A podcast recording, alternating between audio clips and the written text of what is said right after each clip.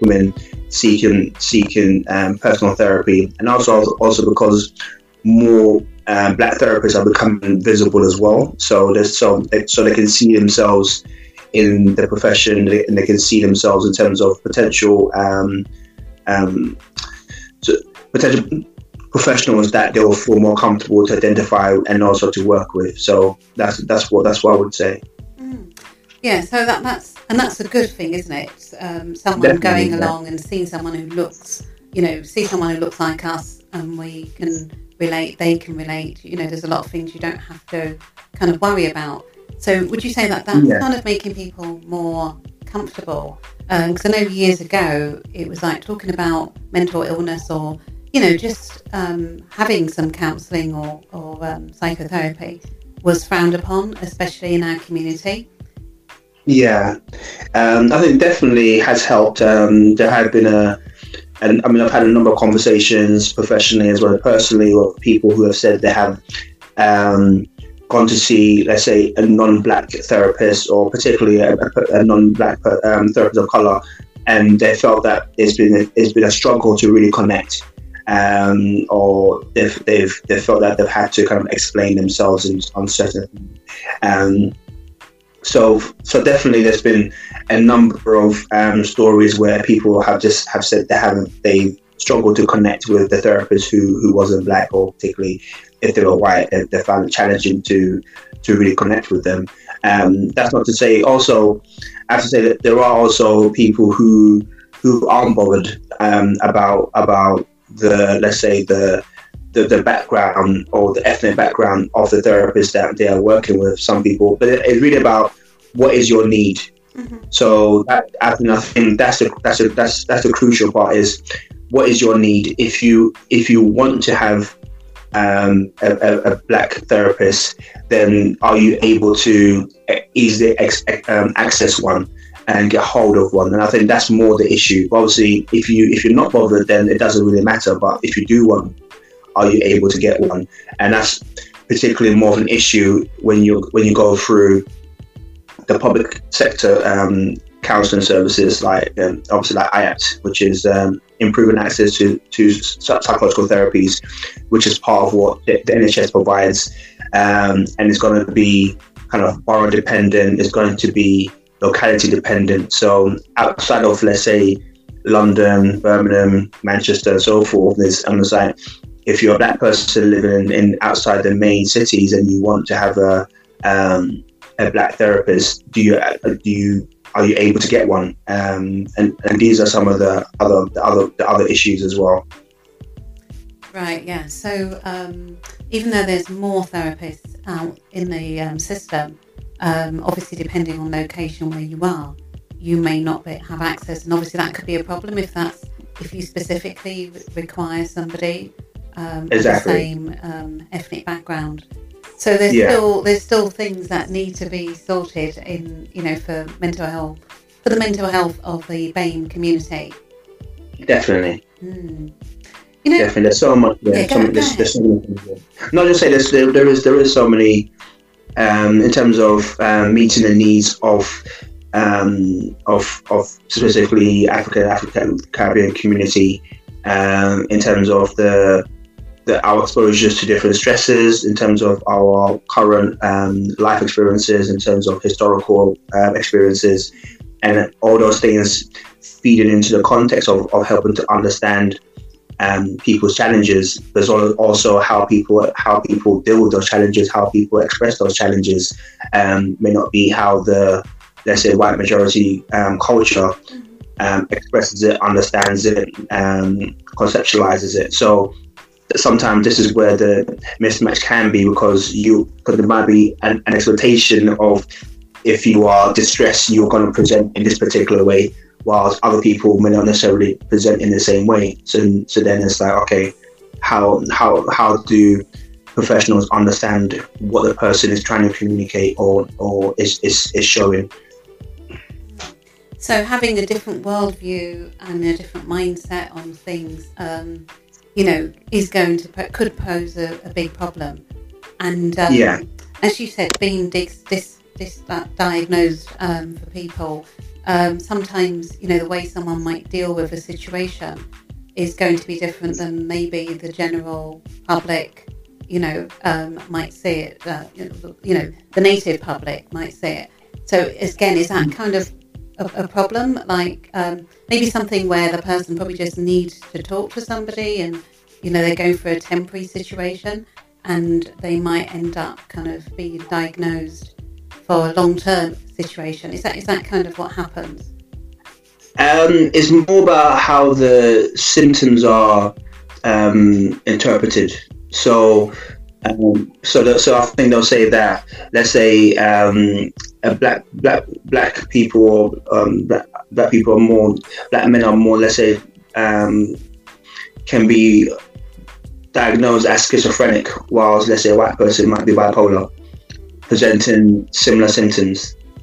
So that's where the people obviously the politically um, the kind of the words that you hear about is unconscious bias or all these things is, is that the uh, psychiatric services and and the use of particularly um, DSM, which is a, diagnostic statistical manual, um, says if a person has a certain group of symptoms displayed in a particular way over, let's say, a particular length of time, then it will indicate that the person has this particular issue.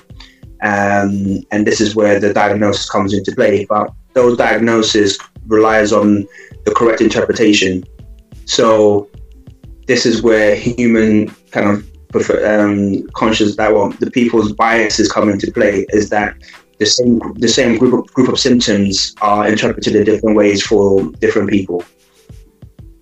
Right, and um, that having more people in the system, as in working in the system, is it yeah. does it make it any easier, or do you find you know it, your voice is not able to be heard amongst the you know the noisy majority, or is it making um, a difference?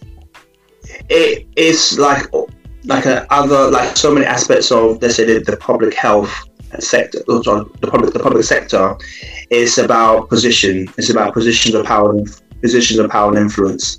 So even within the mental health system, there are a lot of um, let's say black people working in those in those um, in those systems. But what positions do they hold?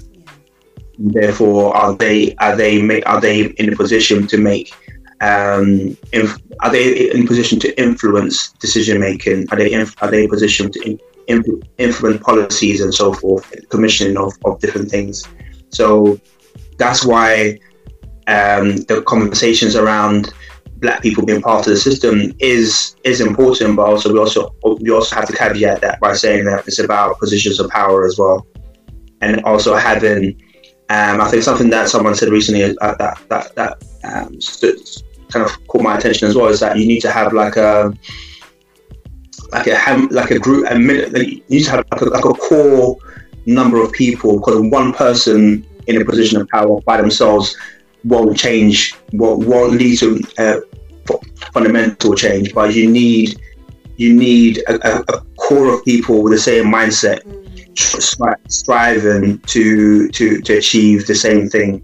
Um, so that it doesn't just become almost like a um, what's it, what's that phrase that I, have I've heard? Is basically um, oh sorry. Yeah, know this phrase that it, it, it, that phrase that of um, know, it happens to yeah, yeah um, well it's basically it's the fact that if, if that person goes then that's it so um, but but, but you need a core of people um, trying to with the same mindset trying to achieve the same thing so definitely having more people whether it's in the mental health system, whether it's in NHS, um, the general, um, general NHS, whether it's for different aspects of, of the criminal justice system. They're all very, very important, but it's also about about are they in position to influence key key um, decision making aspects of that particular sector. Yeah. Um, I want to talk to you about Windrush and COVID nineteen, but before that, yeah. what can people do? What can we do in the community um, to help the system, um, to, to help what's going on with um, black people and, and maybe misdiagnosis and different things that, you know, is not satisfactory at all? Um, what would you say that families can do or just people in general as a community? What can we do collectively? I think it's always this. There's always um, a, a multi multi pronged approach with a lot of these things in terms of there needs to be um, pressure applied from the outside, um, as well as obviously if you are in the inside, trying to use your various positions you, you have, or, or, or whether it's collectively coming through different associations, whether it's using the kind of the reported mechanisms so it's um, lobbying, um, advocating, ca- campaigning. It, so it all depends on the nature of the situation, but also where you are and what you, what you have access to. So quite often as well is actually, even if you can't do anything, do you are you able to um, tag on to a, a, bigger a bigger collective? Do you have an opportunity to network and to um, kind of try to create alliances in a way that will help you to push your message forward. Um, so it really, really depends on, on the on, on, on the issue. Obviously, if you've got a family within um, who's who's in the mental health system and you're not happy with, with, with what's happening, it's about knowing your rights.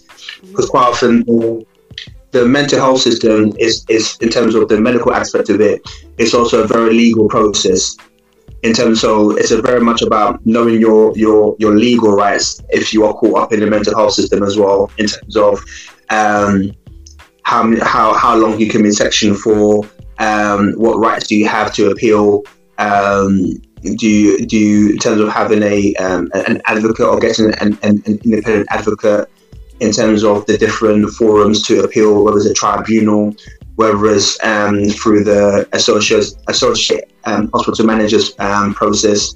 So quite often it's about knowing your legal rights when it comes to the mental health system as well. Wow. So yeah. So we need some legal people to um, come together with people who's passionate about doing something in this um, in this sector. And, and that's the thing, Kwame. How would, in terms of the different things that um, go, you know, that we're going through in the in the black community. Where would you say yeah. mental health is? Is that sort of at the top of things, or would you say other health issues? I mean, I know this is your specialty. You don't probably deal with yeah. other things, but would you say it's we're in a really? Would you say we're in a really de- delicate situation right now, or would you say um, there's other things that maybe you know might take um, might might come come before that? Um, I mean, it's obviously the, uh, the, the, kind of the phrase can be like mental health is wealth, and, and everything mental health is the bedrock for for anything else that you might do. But ultimately, there is uh, there's different um, physical and mental health concerns within within the community. Um, and I think that's what COVID has, has definitely shown us that um, health inequalities and issues around um, around health are, are, are there within our community. So mental health is an aspect of it, but obviously aspects of physical health um, has been shown to be a major issue in terms of diabetes and so forth that uh, has made more black people um, susceptible to, to be adversely impacted by COVID. So it's not one thing or the other. Um, but I think in a sense, in a sense, to talk about um, unresolved trauma and stress has has a, an impact on physical and mental health. So it's not one thing or the other. I think I, I think I think that's what that's I think that's what that's what I would say is that um, stress and unresolved trauma has an impact on both long uh, uh, has an impact on both mental and physical health. And so just a, just a case of depending on a person's particular circumstances, just how it, it expresses itself will, will either be through the mind or through the body, yeah. or both at the same time. Yeah. Yeah, because um, you know, in some, some people would say the body and the mind is, is one. You know, just yeah, the body the body expresses what's going on in the mind, and so they yeah. work hand in hand. Um, yeah. I want to talk just briefly on before we, we go a little bit deeper into COVID nineteen. Um, so yeah. Self care. What can people do? What would you say um, people should do, especially people who are really stressed or have very stressful jobs or have a very stressful life. Maybe they're going through difficulties or um, because I think trauma, people don't always realise that it, you know, trauma can be um, so many different things. So I don't know if you would like to highlight some of that, and then also what people could do to help themselves in the, in the meantime. Sure. I mean, self self care um, really is about um, making an intentional effort to do something. For me, it's making an intentional effort to do something on a regular basis, which enables you to kind of decompress, enables you to enjoy, have fun, relax, um, rest, recover. These are all variants of it, but quite often it's something that has to be built into your lifestyle as well. So we're not talking about just going for one spa weekend and then everything's fine. Everything's fine after that. Um, ideally, self care is something that you do on a regular basis, whether it's once a week, every two weeks. Um, so uh, even like people, some people say like spend like ten minutes a day, just like um, trying to like meditating or relaxing or, or something like that. But essentially, you have to do it's it's best to be done on a regular basis. Something that also maybe has some some level of um, movement. I wouldn't say yeah. uh, kind of. I would say I wouldn't say, I wouldn't say going to the gym, but some sort of some a physical physically based activity that requires some level of movement. Um, that will also help to release quite a lot of tension as well mm. um, and, and stress. So, but equally for some people, it might be just sitting down and, and knitting um, for for 20 minutes, half an hour, reading a book. So there's so many variations. So really about finding what works for you. Um, but also something that's doing something that's varied. So not not just one thing all the time. Um, finding a combination of different activities that that kind of um, touches on different aspects of you, whether it's physically, mentally, spiritually as well. Um, so yeah, so that's why that's why it's very hard to be it's, it's very hard to be prescriptive, but it is really about um, becoming attuned into your own, um, let's say, triggers as well, and your own symptoms. Uh, kind of become aware of your own symptoms of when you get stressed. How do you express it? Do you withdraw? Do you become more irritable? Do you become more aggressive? Do you start getting headaches? Do you start getting upset stomach?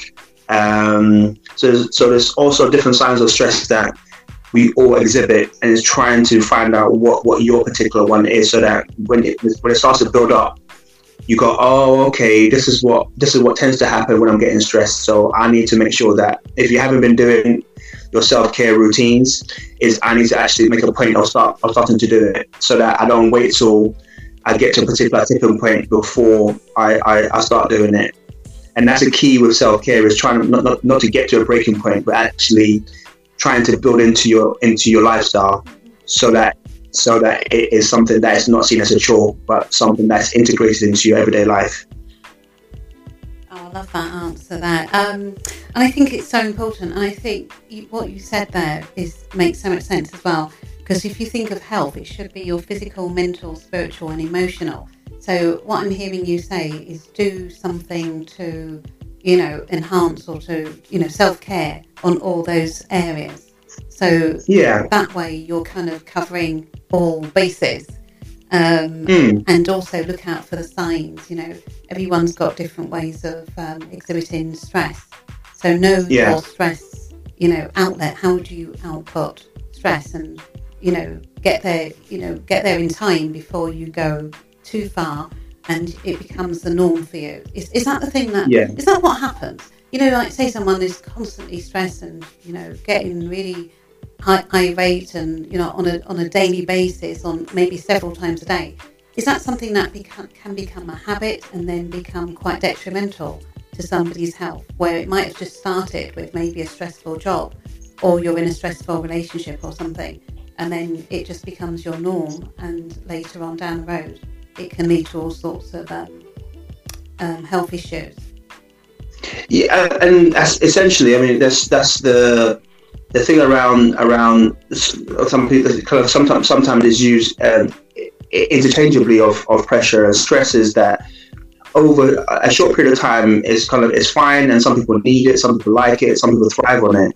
But anything over anything that happens let's say at a um, at a strenuous way over a long period of time is detrimental to your health so it's not so you might be able to cope in the short term but if something persists if you're kind of let's say as a student you might do a you might pull a, a, a an, an, an all nighter and to get to get your your assignment done and that's over like one that's over like one day, two days, that's fine. You can like your body often can can um, deal with that. But let's say if you're doing a dissertation and you're trying to do that for seven days straight, at some point your body would say no you can't. That's not that's not healthy. I can't deal with that. So i'm just using that as a, a small example but if you kind of kind of um, apply that to other other other things if you are exceeding the, the, i guess the limits and capacity of your body over a long period of time then at some point it will reach a breaking point so it's about um, that that old saying of uh, moderation in in all in all things that you're doing. Don't overdo it. The body, the body. Can... Don't overdo it. Mm. So yeah, don't overdo it. And if it's if it's if it's if it's over a short period of time, then for for, for most people, it it's um, sustainable to a to a degree. Um, but obviously in terms of your sometimes age as well is a factor. Like when you were when, when you were younger you know people can go party and then go to work and then no problem. Oh, yeah. after a while after a while you, you, kind of need your six hours or your seven hours or your eight hours. If not you can't function. Mm. so yeah you also have to know your body. You also have to know yourself no, as well in terms of in terms of what are your own natural limits. Because some people can can be okay on four hours or three hours. Other people will say, I need my seven hours sleep or, or eight hours sleep, otherwise I can't function. So if you know that, then you have to kind of factor that in as well. Yeah, so make sure that you're you're getting what you need, and it's different for everybody. But if you know yourself, yeah. um, you will know whether you need three hours or eight hours, seven hours, what what have you. Yeah, yeah. Kwame, when we, when we yeah. last spoke, when we last spoke, um, life was very different than it is right now. I haven't spoken Indeed. to you since the whole COVID nineteen, and I'm glad to hear you're all right, and I'm not all right. And but yeah. so many people, though, unfortunately, um, haven't. You know, have gone through so much. There's, there's been lots of deaths. Um, people yes. have um, had problems. You know, and that's the thing I want to ask you. Have you seen an increase in the mental health um, across the board, um, or particularly in the in the BAME community. And, and also, I want to ask you. Initially, there, there was a lot of um, a lot of media going out about you know the BAME community being more susceptible. Yeah. Um, yeah. What, what do you know? What can you tell us from you know your knowledge of COVID nineteen? Um, to to be honest with you, actually, you know what? Um, to start with, the rumors were that it doesn't really affect black people. Yeah, I don't remember that. Yes, I remember that very well. Yeah. yeah, yeah. So initially, there was a sense of of um, we we are okay. It's not really about it's not really about us. Um, so it became so actually there was a false sense of security to start with within within the the within within the black community. Mm and then obviously, um, then obviously we became aware that actually it impacts everybody. Um, it, it, in terms of like potentially to have it has a potential to impact everybody equally.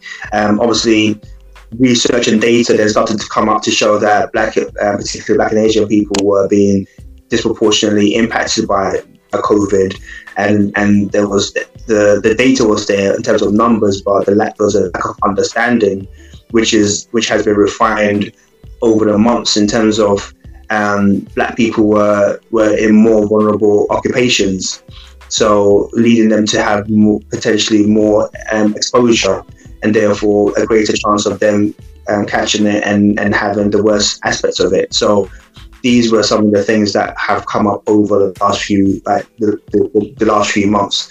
Um, in terms of the impact of COVID and mental health, I think um, initially, it took a while for that to happen. I think obviously, and most of it was the lockdown impact of lockdown, which has taken a while to come through. Um, but the biggest thing really is the amount of um, grief and um, unresolved grief for for people who have lost um, loved ones within within COVID um, and particularly, I think for the Black and Asian communities as well, I think another big factor is the fact that we haven't been able to, a lot of people who have experienced losses haven't been able to mourn the, in a way that they would culturally mourn loved ones. Uh, obviously, in terms of lockdown restrictions and meetings and um, you know the gatherings that we would normally have when someone passes away, particularly in the in the midst of the lockdown.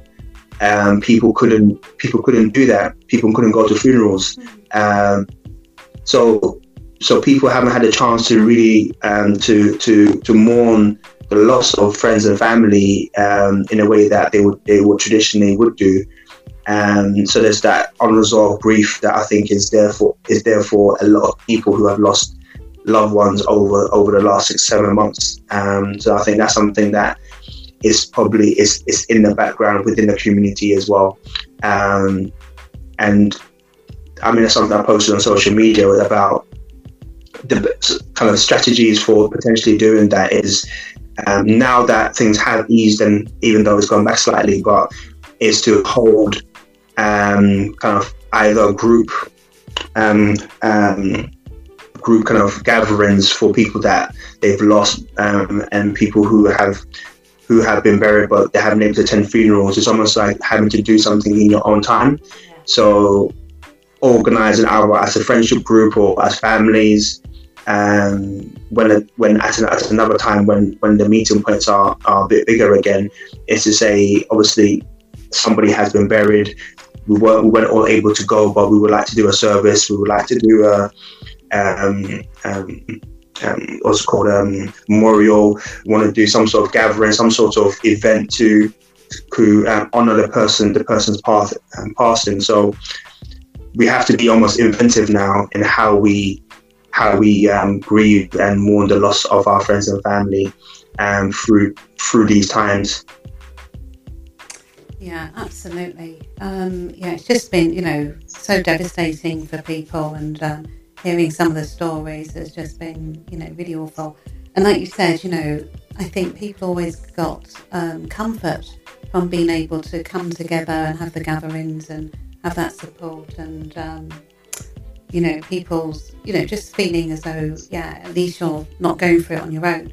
But hearing these stories about, you know, five people can only attend, ten people, and you, you just, yeah, yeah, I mean, so whole families couldn't even go along to their loved ones, yeah, um, you know, which is heartbreaking. So, yeah, wow. So, uh, I've heard, I don't know how true it is, but I heard that we will probably have another lockdown before the year's out. What have you heard? Uh, it's. I mean, I, I think I I read um, a story this evening by um, the prime minister saying another national lockdown will be a, will be a disaster. Um, so even from the first round of lockdown, where there was a slow, as there was a slowness to implement a full lockdown, it seems as though they are going out. It's seemingly, I'm just a personal point of view. They're seemingly going out of out of their way for another lockdown not to happen. Um, okay. But but but eh, I mean, even even now with the with going down to England, going, going down to six meeting meetings of, of, of six people, but you can still go to work, you can still go to a restaurant, you can still do different things. Yeah. It is that idea of yeah. It's hard to understand how the logic works for those type. You know, you, you can eat in a restaurant, no mask, and you know it, you can have a full restaurant. Is what I'm hearing, but so many other yeah. things. You know, it's limited. You know, so limited. Um, and some yeah. things, and some things are totally cut off. Yes, Yes, and then, and then you've got Scotland has a slightly different implementation of the same rules. Wales has different implementation. So the question becomes if it's based on the same data and the same science, mm. why the the different inconsistencies um, from kind of country to country. So these are the things that maybe again we're not privy to the fullness of the decision making, but on the surface we, we, we, we see it as, as inconsistencies and therefore it leads a lot of people to have mistrust in the decision making of authority figures uh, and that's happening more and more. I think now you know, there's such big numbers. Um, people are protesting every every other week. Um, Yeah. because you know they just don't feel right about you know what's going on. And I know it's schools, I know schools um, parents are, are, are very worried sending their children to school. I know my daughter um, has been worried about you know sending the, especially the little one to school, Yeah. and so many other parents as well. Um, yeah, what would you say about that with with children? I know there's there's you know they've said that children do not um, exhibit the symptoms or they do not suffer you know the illness even if they have the, the symptoms. Um, sorry, even Yeah. if they if they have COVID nineteen. Um, what's your thoughts on that with young? Because I know you specialise in um, young people, maybe from a different aspect, but have you got anything Yeah. on this? again, again, is is the what is the the science and the and the rationale for the decisions they're making? Because even if children are asymptomatic, um, asymptomatic in, in terms of the, the symptom presentation, the, the, the teachers the teachers are, so, are still susceptible to get it. The um, family members um, of those children are still are still potentially able to get it. So, um, hence why in the midst of of the lockdown, when people were shielding, it wasn't just the person that was vulnerable, but quite often, if you live in a very vulnerable household, you also had to shield as well because there was a recognition that you could pass on the symptoms, the the virus onto the people that, that were shielding. So has that changed? I don't know. If if, if um, obviously the infection rates has um, it's it's not as as high as it was previously. So there's a sense of flattening the curve and so forth. But if there is a spike, then what happens then? Um, so children may be okay, but everybody else around them is, is still equal, is still as vulnerable to the virus as, as ever before. But you know what I'm thinking of is with children, the that you know for them to be in a world now where they've got to be masked up in class for hours on end, and Yeah, they're not allowed to to you know hug their friends, touch their friends, and you know Yeah. what are what are we creating with children who you know who's not able to kind of socialize, and children are so, social creatures. You know what is it going to do to our children um, and grandchildren and, and what have you? Um, if they have to live this way, and we don't know, it's indefinitely, isn't it, for now? For now, I know, they're saying it might be another year, another year or so um, of some of these measures and some of these protocols and so forth. And I think it's trying to find a balance between um, kind of public health and the needs um, to contain a very infectious virus with the well-being of the majority of the population. Um, and it's and I don't I wouldn't want to be in those those rooms and meetings make, making some some of these decisions but at the same time it's trying it's trying to strike it's trying it's trying to it's trying to strike the right balance. But what that what that line is obviously is what everyone's keep keeps on questioning for for for for, for good reasons as, well. But I think as parents and as family members um, if you've got young children is it is trying to talk to them is trying to give them an outlet for some of the anxieties that they may be having, some of the frustrations that they may be having, um, and is is trying to role model for them how best to manage this situation because it, it is a temporary situation which is very which is very stressful for all of us in different ways and it's, and it's a way of, of how do we help them to manage this particular stress um, and how do we try to do it in a, in a as healthy way as possible. So, obviously, depending on the age of the child and the maturity of the child, is trying to explain to them as much as give them as much information as possible, which is age appropriate. Um, give them opportunity to ask questions, give them opportunity to express their thoughts and feelings about what it is that's going on and, and, and how that makes them feel and um, and, and and all those things as well. Um, but ultimately, we is trying to also keep in mind for everybody the bigger picture of why there's a need to do what we're doing right now. Because ultimately, some people have become blasé to some of the protocols and some of the needs of of um, of of COVID um, safety protection um, measures. But, also, but then, if you speak to somebody that has had a loss, I'm sure they then they will very much be very much like this is what needs to be done, um, and and this is why it needs to be done. So, um, with a lot of these things, is is please don't wait till you're personally affected before you take it seriously. Good point. Yeah, thank you for that. Um, and one more thing I want to ask about the COVID nineteen is um, people struggling with their mental health. People have committed suicide. Yeah. Um, people have gone into deep depression. Um, yeah. You know, because of job losses and you know debts mounting up, and you know it's causing breakups in um, relationships. Um, yeah. What would you say about all that? Um, so just to add to that as well, there's that I know the, the, the stats have, have um, been coming up about the amount of um, domestic violence that has um, increased during during during lockdown, um, and also alcoholism as well in terms of, um, in terms of people's people using alcohol as as, as coping as, as a coping mechanism because largely because it's very very accessible. Um, I think it's just it's just a demonstration of the level of, of collective stress that this situation has placed on um, on, on, on us as a society and, and as a population. And also, it's um, it's also kind of kind of demonstrated, obviously, the fact that these are unique circumstances where people have been forced, for a lot of people, have been forced to stay at home, have been forced to to almost live on top of each other for an, an extended period of time, and these are all the, the unhealthy expressions of stress. Um, so it kind of shows how much in our everyday lives we, we because because we're not put into this particular situation we haven't had to deal with it before. So this is a um, it's a challenging time because it, it's it's requiring different things of, of us as as people. And also again it becomes it comes down to self self awareness it comes down to emotional regulation.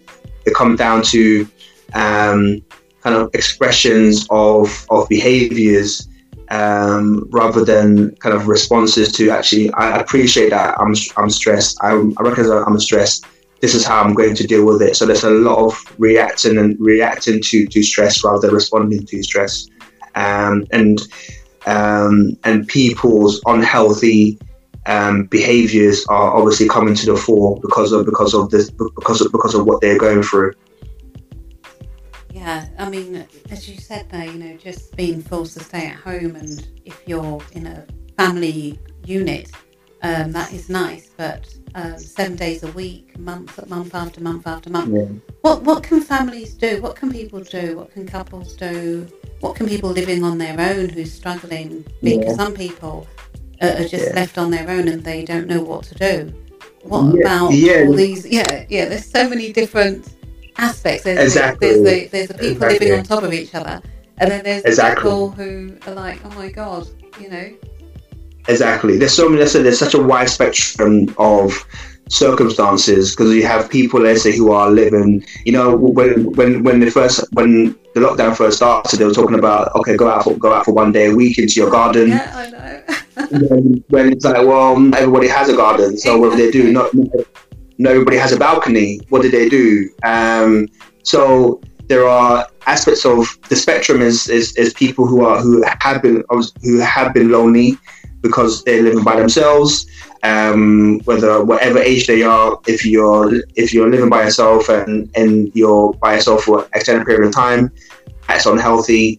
Um, so there's issues of loneliness. There's issues of of um, stress because of kind of let's say um, number of people in a let's say smallish living space, which is another issue as well. Is that you may be living in a flat, but because you could, everybody comes and goes, it's not an issue. But if you're all at home at the same time, day after day, the house the house can become very very small. The flat can be very very small. Um, so you've got that, and also you've got dynamics of um, unhealthy relationships, uh, whether it's family relationships, whether it's whether it's romantic relationships that haven't had the focus because normally people get on with their lives and but when you're at home all the stuff that you haven't dealt with you now you know is now staring at you. So so if you haven't had a if you if you've not been having a good relationship with your husband and wife partner um, but you've been avoiding each other because you've been working wherever wherever it is now you both keep them busy, but now you're working from home and or you're you're you're furloughed and you're you're at home or you're not working. You, you, there's no escape from from that situation. Um, similarly, if you've got unhealthy relationship, uh, uh kind of unhealthy relationships with your with your with, with your children, again, all, all these things. So it's it's like a it's a micro, it's a microscope on top in terms of actually what what is what is what is the health of your of your relationship or uh, relationships um, and is basically exacerbating what what might be might have been there um, in the first place in terms of um, solutions it requires you to have a bit of insight and a bit of self-awareness to try to I say build um, resilience within within the the the relationship or the family system. So, as couples, um, in a sense, let's say I'll keep it simple. Let's say with couples, you may say, okay, well, if we're both, I think that, I mean, there was, there was really there was really really good tips even on, on the NHS website and stuff like that, which would be if you're working from home, try to maybe again space space dependent.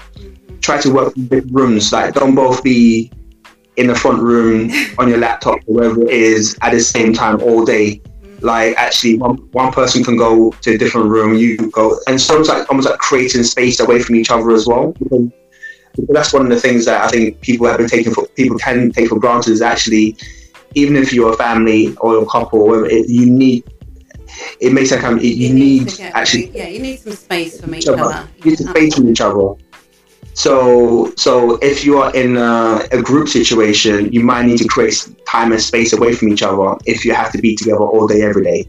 So, how do you try? So again, how do you become inventive? So, in a time that you have your, you were particularly like where people go for the one-hour walks, mm. doesn't mean that you have to go go out with each other. Just actually, actually, that's your time to kind of just explore, walk about by yourself. yourself. Um, yeah um, something I've said in a different context as well is that also as couples or as families is that okay, how do we, knowing that this is quite a stressful situation, how do we how do we argue? How do we how do we almost say okay, if we're going to argue about something, let's let's almost prepare ourselves for the fact that we, that, that that we're going to disagree, we are, we're going to argue. So how do, how to make sure that we kind of fight fair. How do we, how, how so how do we make sure that we basically you you you almost like create a template for yourself to say okay if we've got issues or whatever it is this is how we're going to try and deal with it. I'm, it it's not going to be perfect, but you are being proactive and you're being um, um, conscious about okay the fact that we will have challenges. So this is how we're going to try and deal with it, either as a family or or, or um, as a couple you know, I like that what you just said there because, you know, even in relationships in general, it is so important for people to realize that, you know, human beings are not perfect and there's going to be challenges. And what I'm hearing you say, have a contingency plan ahead of time and know that, you know, especially in these sort of environments where people are clustered together, um, you know, know in advance, yeah, we are going to have some issues. So prepare yourself and have something planned. So I think that's really yeah. good. That can really save yeah. people. Yeah.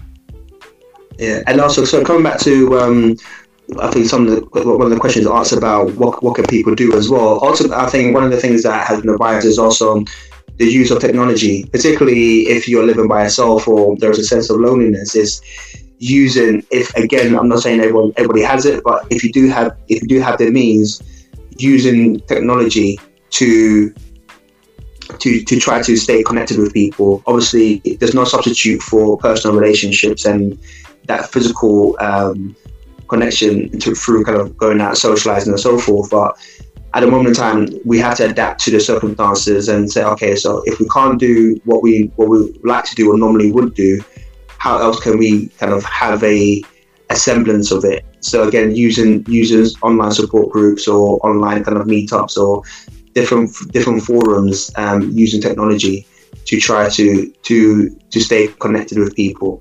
Um, and I think particularly in the midst of lockdown, uh, like one of the things was to kind of video call people rather than text people or or, or or, or, use or use like like a normal kind of phone call, yeah. but actually use every opportunity to to try to connect with people. So try and do a video, a WhatsApp call rather than just a text message.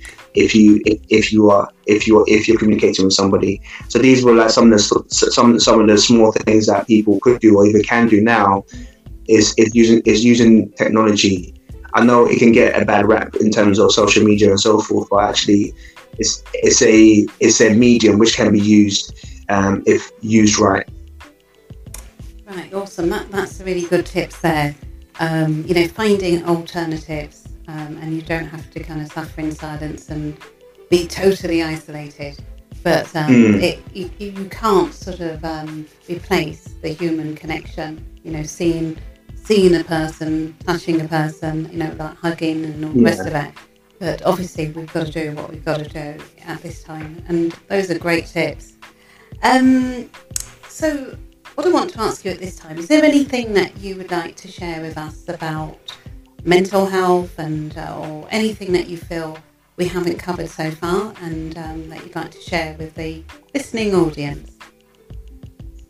Um, I think, we've spoken about COVID and um, COVID, and and after COVID came um, the death of George Floyd and the um, yes. and the global reaction and the global reaction is had is had to that.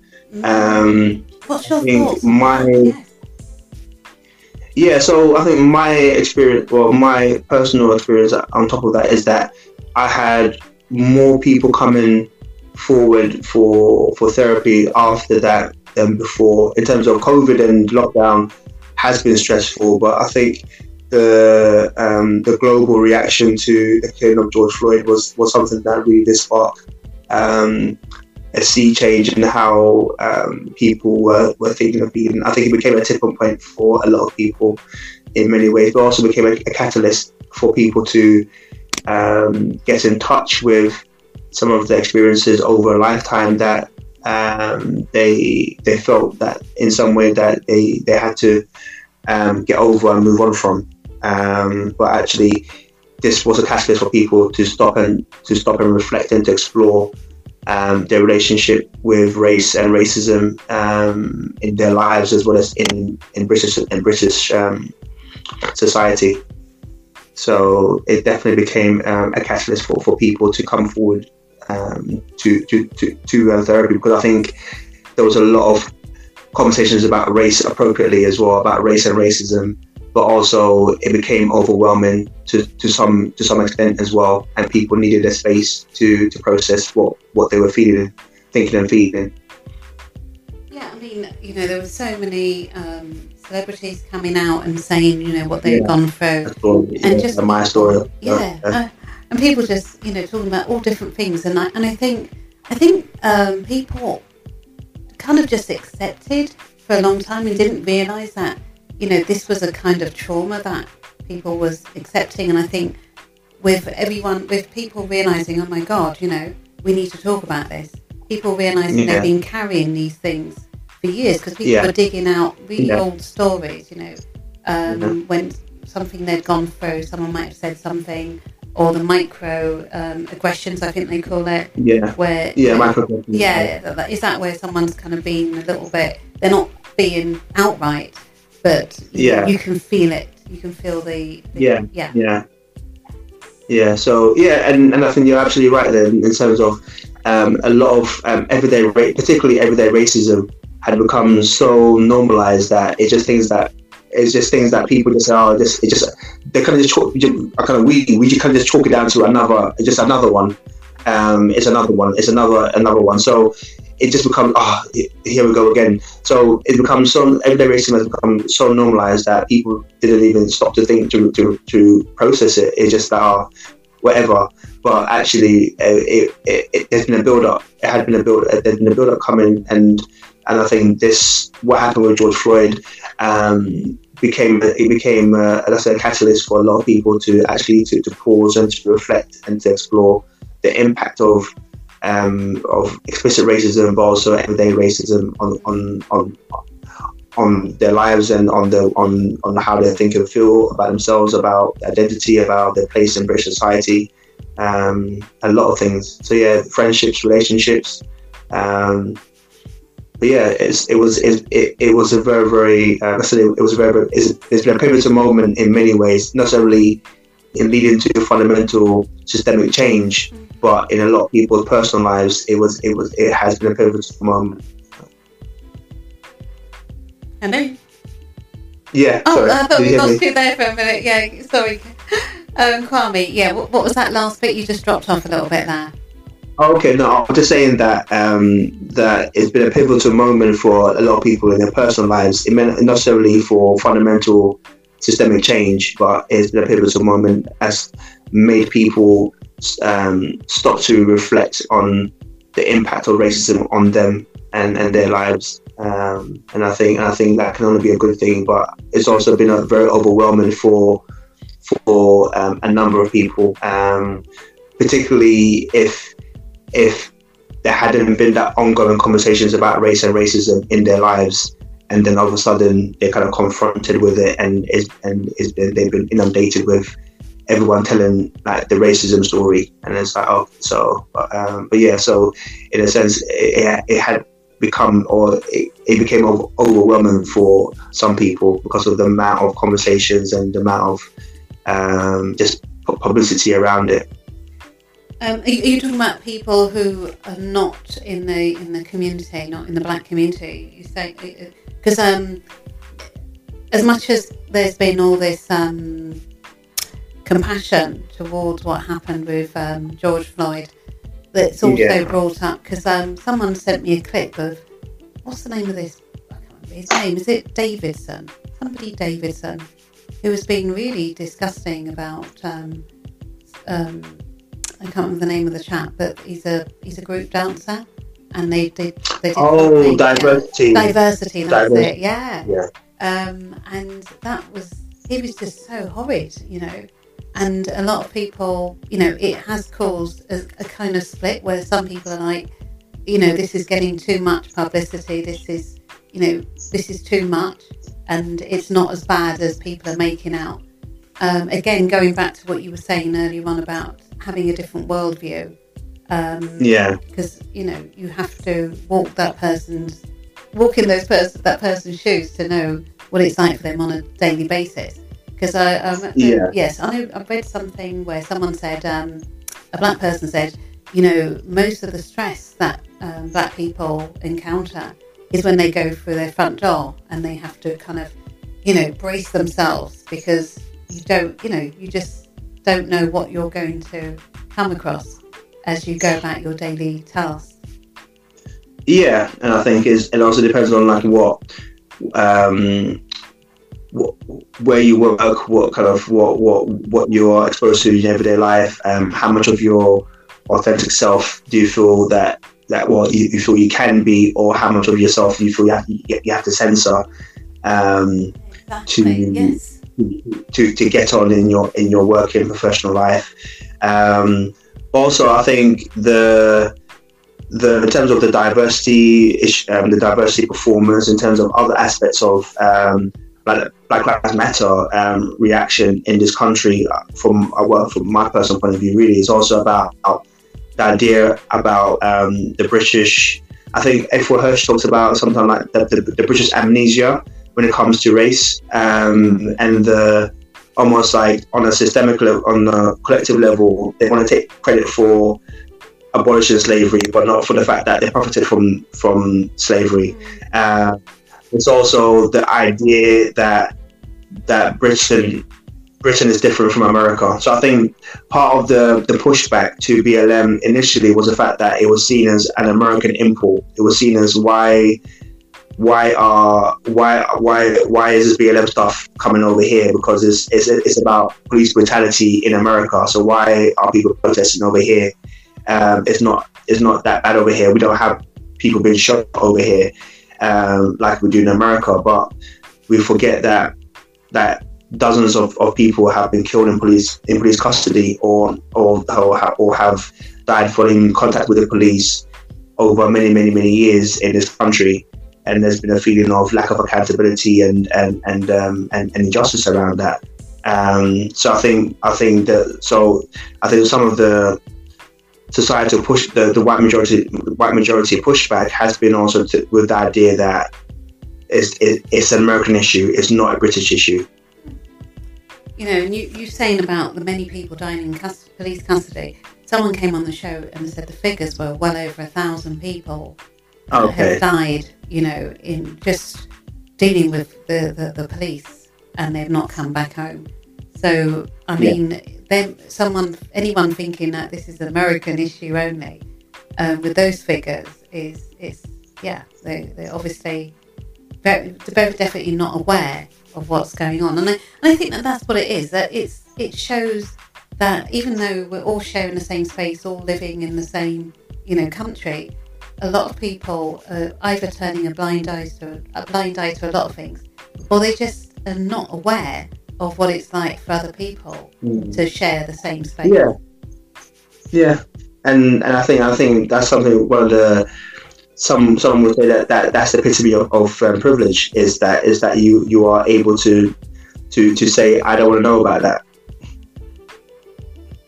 Yeah, so that's So- yeah, because again, a lot of people are saying, "What privilege? I know I've got this problem Yeah. and that problem, and you know, sort of problems that everyone faces." But we, you know, the difference is we've got all those problems too, and then on top of it, you know, you've got Exactly. this as well. So that's Um, yeah, Yeah, I mean, I mean the issues around um, challenging the idea of white privilege or challenging the idea of Black Lives Matter and saying all lives matter is is fundamentally not wanting to acknowledge and to listen to the issues at, at, at the issues at, at at heart because it's been explained again and again is like white privilege is not saying every white person is going to be a millionaire Mm. but the whole point is that as a social group, you are less likely, you are you are more likely to to get X, Y, and Z.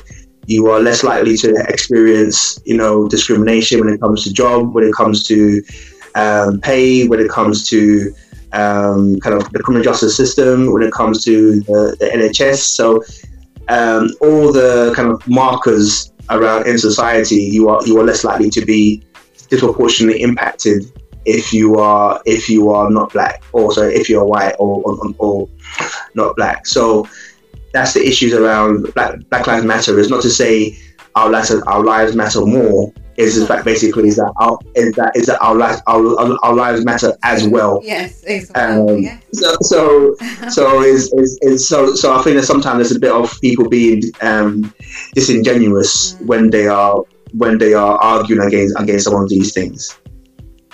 Yeah, because I mean, it's pretty obvious that people are saying, you know, we matter too, and not we matter more, because that that just wouldn't make sense. Um, Yeah. You know, and um, you know, people people know, you know, people just want to be treated.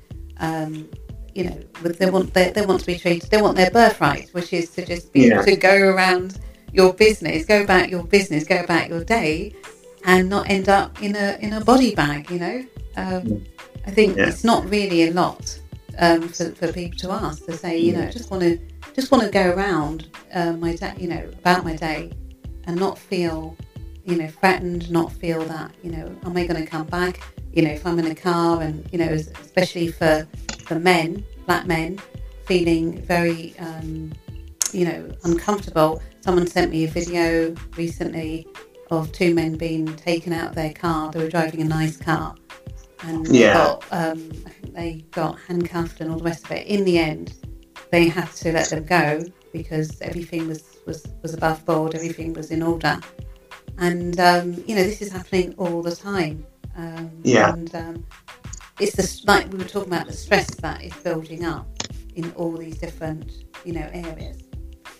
Um, Yeah. What I want to talk to you quickly about, and I, don't, I know I'm taking up a lot of your time here, but young people. Um, what about Yeah. what would you say about our young people today? Because there is a lot going on there. Um, hearing about you know young men, in particular, committing suicide, or I don't know if it's men in general or young men, but I know that I've heard things around you know young people and them having their own stresses and not feeling heard, not feeling understood by the older community. There seems to be a divide, you know, that, you know, and I don't know if it's getting better or getting worse. What what do you think based on you know what you what you know about this? I mean, the um, the suicide rates for, for men are really really bad. I think it's men be, be, um, between certain certain kind of age groups and age groups. So um, I haven't got it to hand, but it's for uh, a certain age group. Um, the suicide rates are really bad, and I think men make up the, disproportionate amount of, of kind of like the, the, the global suicide figures um, in terms of like the numbers that die every every year in this country. The majority of them are, are, are men within within a certain age group. So there is a real problem around um, how men are kind of feeling around their lives and uh, a sense of hopelessness, um, powerlessness, also how they manage their emotions before they get to that point. How how do they manage the challenges that they feel they are facing before they get to that point of feeling as though um, committing suicide to end particularly um, emotional pain or feeling um, how, how, how they're feeling is the only solution. Um, so, so there's a lot of things around how are we raising and socializing our men to, to deal with, with the challenges that they're facing in their lives. Um, so that's again that's a that's a, a collective issue as well. Um, because quite often I feel that we, we try to fix we, we try to fix the individual without addressing the system that they are operating in. Um, and sometimes some of these things, if this if this pattern of of deaths has been happening for uh, for for a number of years, then we then how do we how do we learn from from the, the patterns that that are are being exhibited rather than trying to fix the, the, rather trying to fix the the individual. So that's that's that's something for um, let's say a slightly different um, slant on that in terms of um, young people, um, and I think it's, it's all about re- resilience. It's all about um, kind of how how are we again nurturing them and, and raising them and giving them the, the, the tools to, to thrive in in their lives.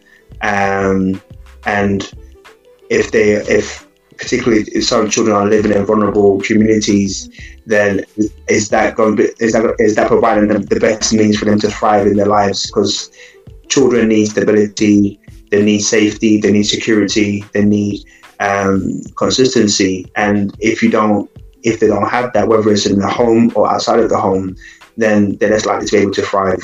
So again, it's, it's what socio-economic environment um, conditions are we creating for them to enable them to thrive? Yeah, and um, I suspect as well, it, it also what are, you know what are they consuming? Not just what they're consuming, you know, eating, but what are they consuming? Yeah. You know, as, as, you were saying there. Um, yeah. So parents um, have to be more vigilant with with those things. Is, is what you're saying? Yeah, in the home, def- I mean, I said in, in the home, there's there's a role to play for for family, for, for parents of, of their children in the home. But also, they can't necessarily don't necessarily legislate um, for the conditions outside of the home. So it's almost like, well, how do you, to certain degrees, how much, how can you instill certain core values and principles for them to operate by once they step out of the door? Um, but also we can't, also we can't forget that um, the external environment is also very, very um, sometimes intoxicating. Also very, very also, also also very pressurized as well. Excuse me. So so it's it's it's it's work on on again it's work on on many levels. It's work on many levels. Um, but uh, I think the the the the the best or the one of the best the, the, the best kind of buffers and mediators for for, for young people, again, is going to be um, a healthy, thriving family system. And so, how, so how do we create communities where, where there is healthy relationships and healthy families, um, first and foremost, and then and then hopefully that will give them the, the, the platform to to step out into the world um, as best as possible. But also, we can't we can't underestimate the the, the pressure and the pressure that, that outside the family home can have on many on many, on many young people in terms of the the, the, the pressure to almost to survive daily, and the, the the social environment outside of the home. And, and I mean that in itself um, I'm just thinking back in the old days when I was a child and um, just what the children have to go through now. Like you say, you know, there's so much peer pressure and um, they're having to deal with it on their own. They're probably not even able to talk to their parents and, and elders about these things. Mm-hmm. And mm-hmm. Um, how can parents, you know, get, like you mentioned about, you know, men, young men taking their lives. Um, and you know obviously people thinking about fixing them but maybe it's the world that we live in that is all wrong and what is causing a lot of the, pro- the, the problems so um, how would you say families parents friends you know the community at large and again back in the old days we had community you know you couldn't go down the road and do something without somebody pulling you up who they didn't have to yeah. you they just saw yeah. you. They know you're a black child. You belong to somebody in the community, and um, yeah, yeah. And we don't have that anymore. It, it's like you know, it, it's all changed. Yeah, and it's and it's kind of like unfortunately, like I said, we are where we are right now. But as much as possible, is trying for is is trying to nurture those those those good relationships as much as possible. Um, particularly if you're from a a larger family network and of like you know cousins and aunts and so forth is, is trying to nurture and almost like given almost like given given given permission and now being explicit because before it was implicit permission now it's explicit permission to say like I'm I'm telling you right now I've told this person to look out for you. So if they I've told them that if they see you doing this that they, they, are gonna they, they can do this or or they're gonna come back to me. So maybe in a way, we, we, we start building explicit permissions for for um, for our external network to also step in. Because I think now it's become very it's become very, very reduced. Like you said before, there was an implicit idea that we can we can kind of pull up yeah, anyone that yeah yeah yeah. Um, um, yeah. But, um, but yeah, but overall, really, like people and and all, all everybody, uh, not everybody, we just need to try to nurture um, healthy, healthy relationships as much as possible. But then this, this is this is where issues around intergenerational trauma um, and and trauma in the community now also uh, is interfering with that because you can't you can't model healthy relationships if you don't have a healthy relationship with yourself and or, or if you or, or, or if you've had unresolved trauma that hasn't that hasn't been dealt with that will interfere with your capacity to, to form and to and to and to and to have healthy and how healthy relationship, have healthy healthy behaviors. Um, so almost like we can't have it both ways because there needs to be that those those wounds need to be that need to be dealt with as well, and um, to, to enable people to be able to have the ability and capacity to have healthy relationships again. Yeah, so the, the wounds that are many in the community um, you know, they need to be taken care of.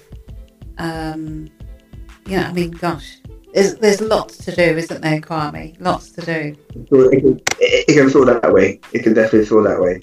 Um, but it's it's but we have to kind of do what we can do. We're just trying to nurture and model and do the right things as much as possible. Um, and if you recognize, particularly starting with, with, kind of the individual, starting with yourself, if you recognize that there are things there are, there are things to deal with, then you have to do that work.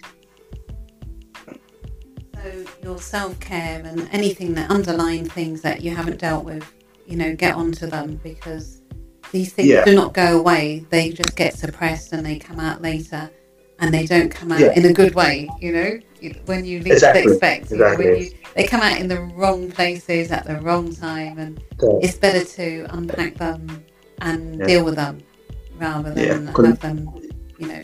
Yeah, up, because because because I mean, I said even part of our conversation today, we're talking about the youth and we're talking about the, the, the next generation, but the next generation relies on us for as as as their direct and media role models, they learn from what they see, from what they experience, uh, implicitly, explicitly.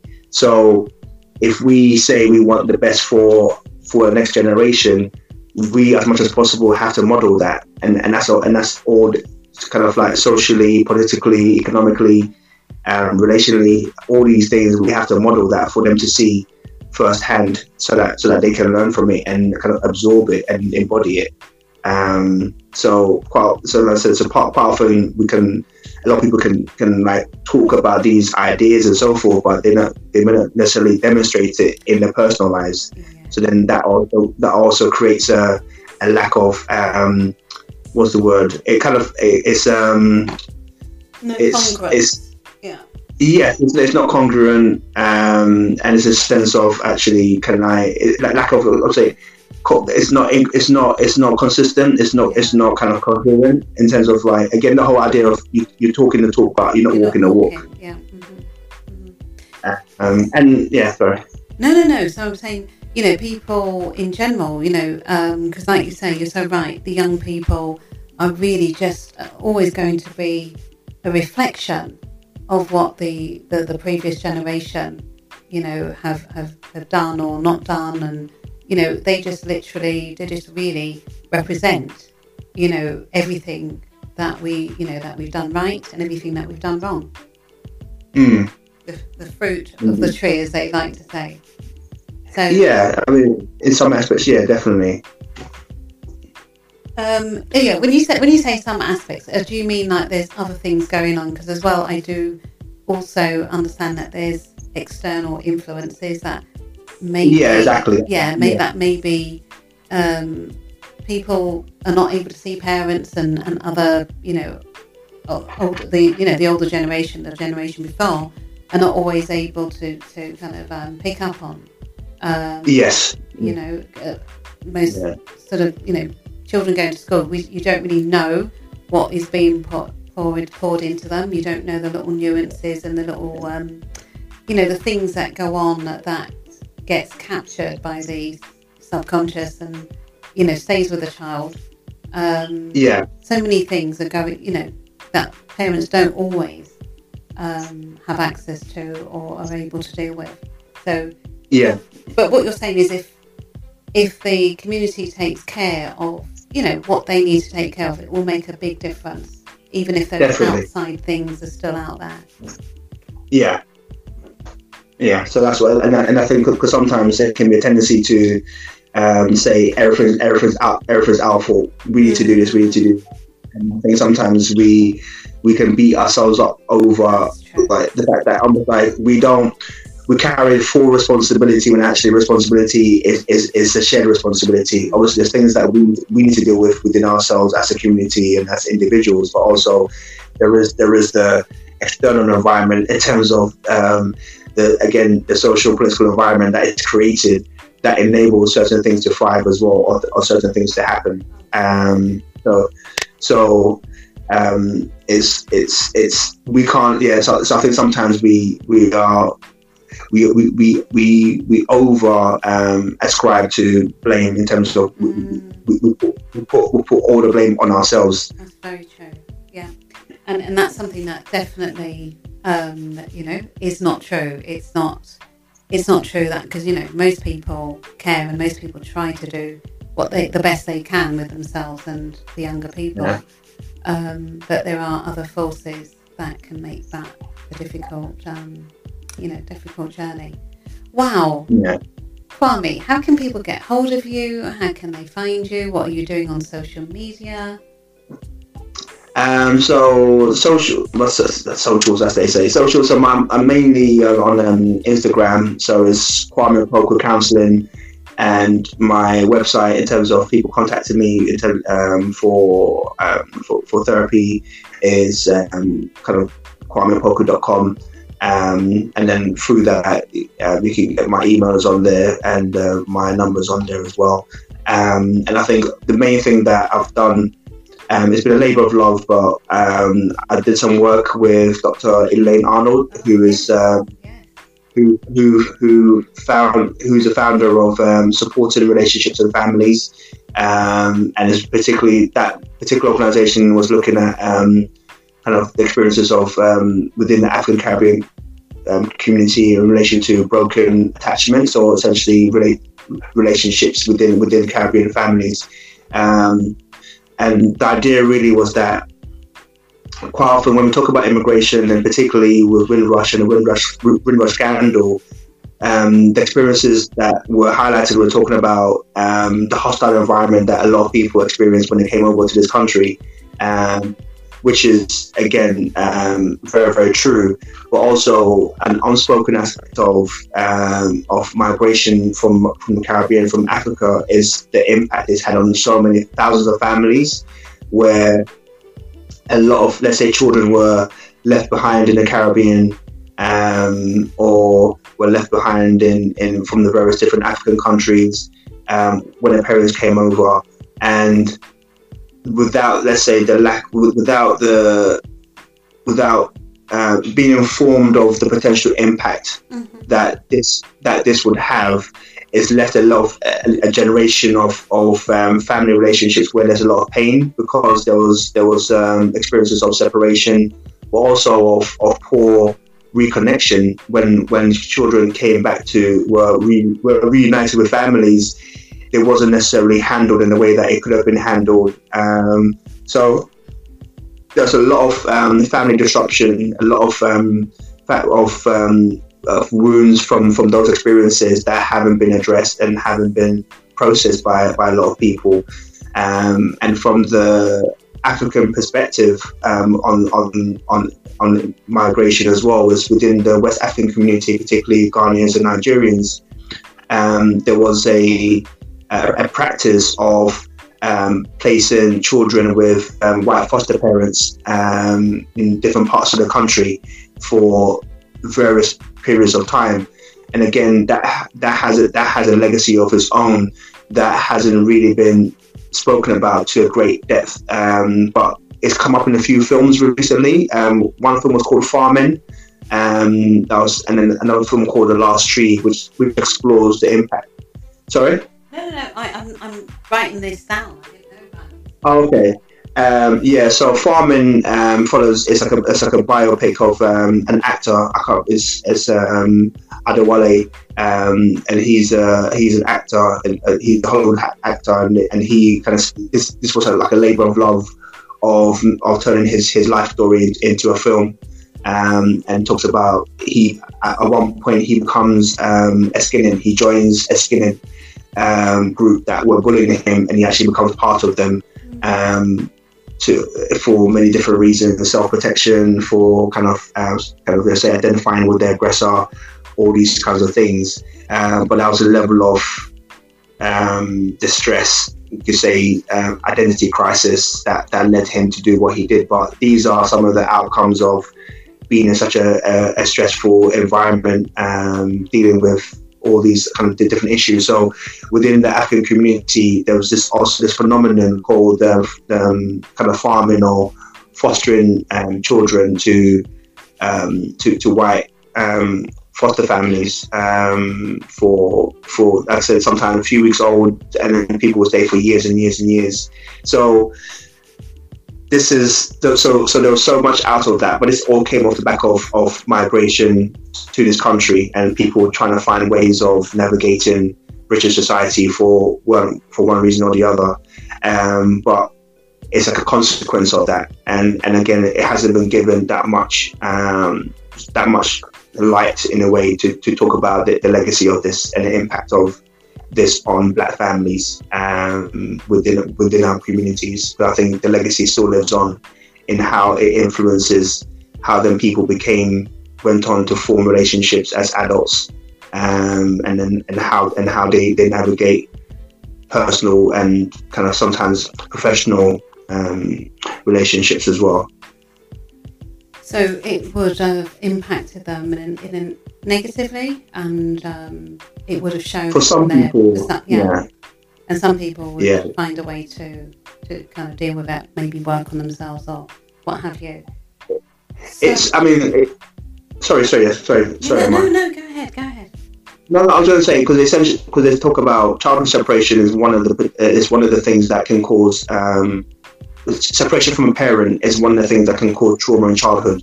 So it's not to say that everybody was was affected in a detrimental way, but it had it had a capacity and for to, to do that and and there are a number of, I mean, first-hand stories that I know of, and there's a number of people that have spoken about how traumatic it was for them to have gone through this, um, and particularly with, with the reunion part of it as well, I think was quite often very traumatic. Sometimes if people have come over from the Caribbean um, and they've meeting siblings that they haven't met before, um, they're coming into situations where it might be a new parent. Um, there's a culture shock of coming into a new country, um, and then if you've got siblings, quite often there's a culture difference between yourself and, and the siblings that were born in in, in, this country. Um, and also it's the fact that sometimes you were placed in a as a as a surrogate parent straight away. So you so you've left the comforts of of um, maybe grandparents, aunties, um, wherever who, whoever's looking after you, and then you come into a situation where you are now, let's say, a second mum or a second dad, or you'll, you'll be told that it's not you are now responsible for looking after your siblings, and you're trying to adjust to everything that's happening, but also you're dealing with the loss of your relationships back home. Mm-hmm. So, so there's all these things that, that a lot of people were going through, um, and then apart from there's resentment, there is um, lack of understanding, there's lack of allowing children to become children because they kind of go straight into becoming, I say, pseudo parents. So there's so much so much stuff around that as well. Um, so yeah, so all these things, if it hasn't been addressed, then it becomes what has happened to it and, and, and how is it impacting on, on, on their lives even now. Yeah, so yeah, I can see that how, you know, because it's like these children coming over, they, you know, they come in you know, meet their parents and feel like, yeah, I'm here with mummy, I'm here with daddy. And like you say, you know, they come to a totally different experience and not to mention whatever's going on at home they're meeting hostility outside as well because you know, this is not the exactly. it's not always the most um, welcoming you know place to be.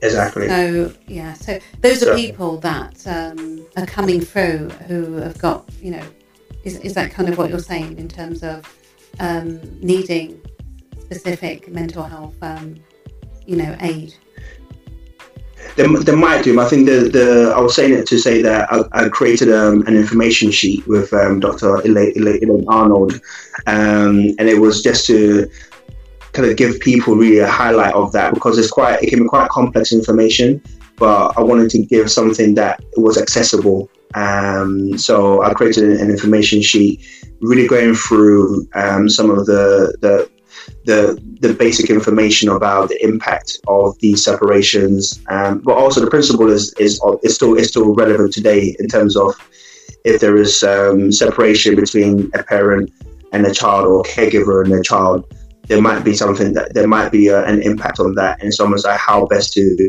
mitigate those that impact or, or to navigate it. Um, and rather than making assumptions that the child will be okay uh, or I'm making the best decision on behalf of the child so so they'll be fine. But actually um, when you separate a child from, from, from the caregiver or the parent depending on the age it can be very very detrimental if it's if it's not managed well um, and it can create a wound that lasts um, a lifetime.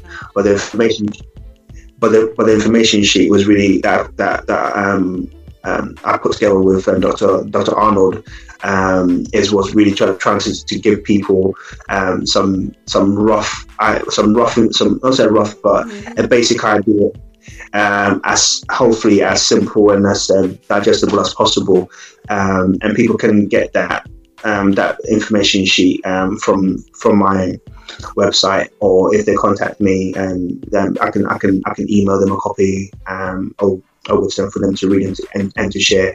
But a lot of people have found it useful um, because it kind of speaks to the unspoken experiences of um, a lot of people. And, and how um, um, the, can you just repeat your website and email again if people want to get in contact to receive that? Okay, so my website is um, kind of like, like kind of like the W's and it's kwameopoku.com. So it's K W A M E opoku.com. Um, and then from that, you can, you can my, my, email is on there, so you can just drop me an email, and if you want a copy, and or it's on my it's on it's on my, it's on the website itself as well, and on the blog page, so they can get a copy from that. But any issues, um, definitely you can you can find, find me on, on, on Instagram or, or, email me, and then um, I can I can forward a copy. Oh. So Kwame, um, any any any last last words to anyone listening, anybody who might be going through depression or feeling a little bit low or feeling, oh my God, you know, um, they're scared maybe to talk to a counsellor, psychotherapist. And, and can you can you kind of just um, yeah allay people's fears if they do if they're not sure they're feeling oh my god you know can you give the benefits of what can happen in these sessions? Um, sessions, uh, it's really it's, it's it's hard to say without the direct experience, but ultimately it's a place for you to. Uh, it, it's a platform for change. It's a platform to to to speak your mind, to share, to learn, um, to practice. It's um it's a multifaceted space, and and but for, but for some people, first and foremost, it's a place to be heard in a way for them to talk without being without feeling judged, without feeling that they, they need to self censor. Um, it's a place to, to kind of kind of speak your truth really and, and, and learn and, and learn to become your your truthful self. Uh, but it's also a place to to test and to practice um, how you are in relationships. It's a it's an opportunity to to gain awareness and gain insight. Um, and and that will be the insight that, that will give you a platform for change in your personal life. Um, it's not a place that will kind of cure you of your past experiences, but it will help you to not be controlled by it. Um, and and I think and I think that's the difference between um, that, that idea that that therapy is a cure. Is like it's, it's you can't we can never undo the past, but, but but we can but we can influence how the past has an impact on us in the present.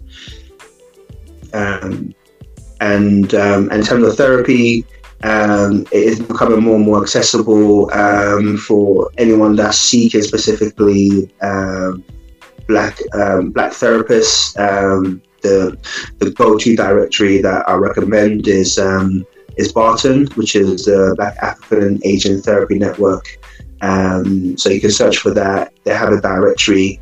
Um, and really, um, if you are seeking therapy as well, is is that find um, two or three therapists that you um, that that you may want to work with, have a conversation with them, do a cons. Most, most therapists will offer a consultation, um, and because really the relationship with, with your therapist is going to be the bedrock of doing good work. So that's the part that that's what I would always advocate is is trying to find the, the person that you feel you feel most comfortable with and you feel that you are connected with so that you can do that good work with.